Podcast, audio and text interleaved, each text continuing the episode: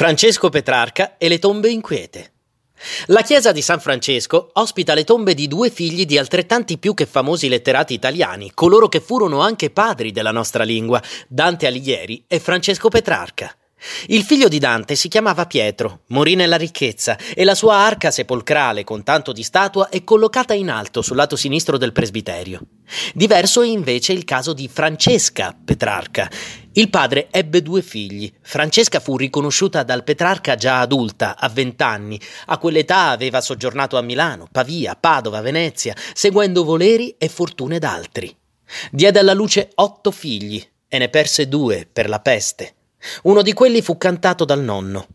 Giunse a Treviso ormai quarantenne come moglie di un funzionario carrarese di Milano, Francesco da Brossano. Morì nell'agosto del 1384 dando alla luce il suo ottavo figlio. La sua lapide, su cui appare il testo latino dettato dal marito, fu trasferita nel piccolo cimitero del convento francescano nel 1882.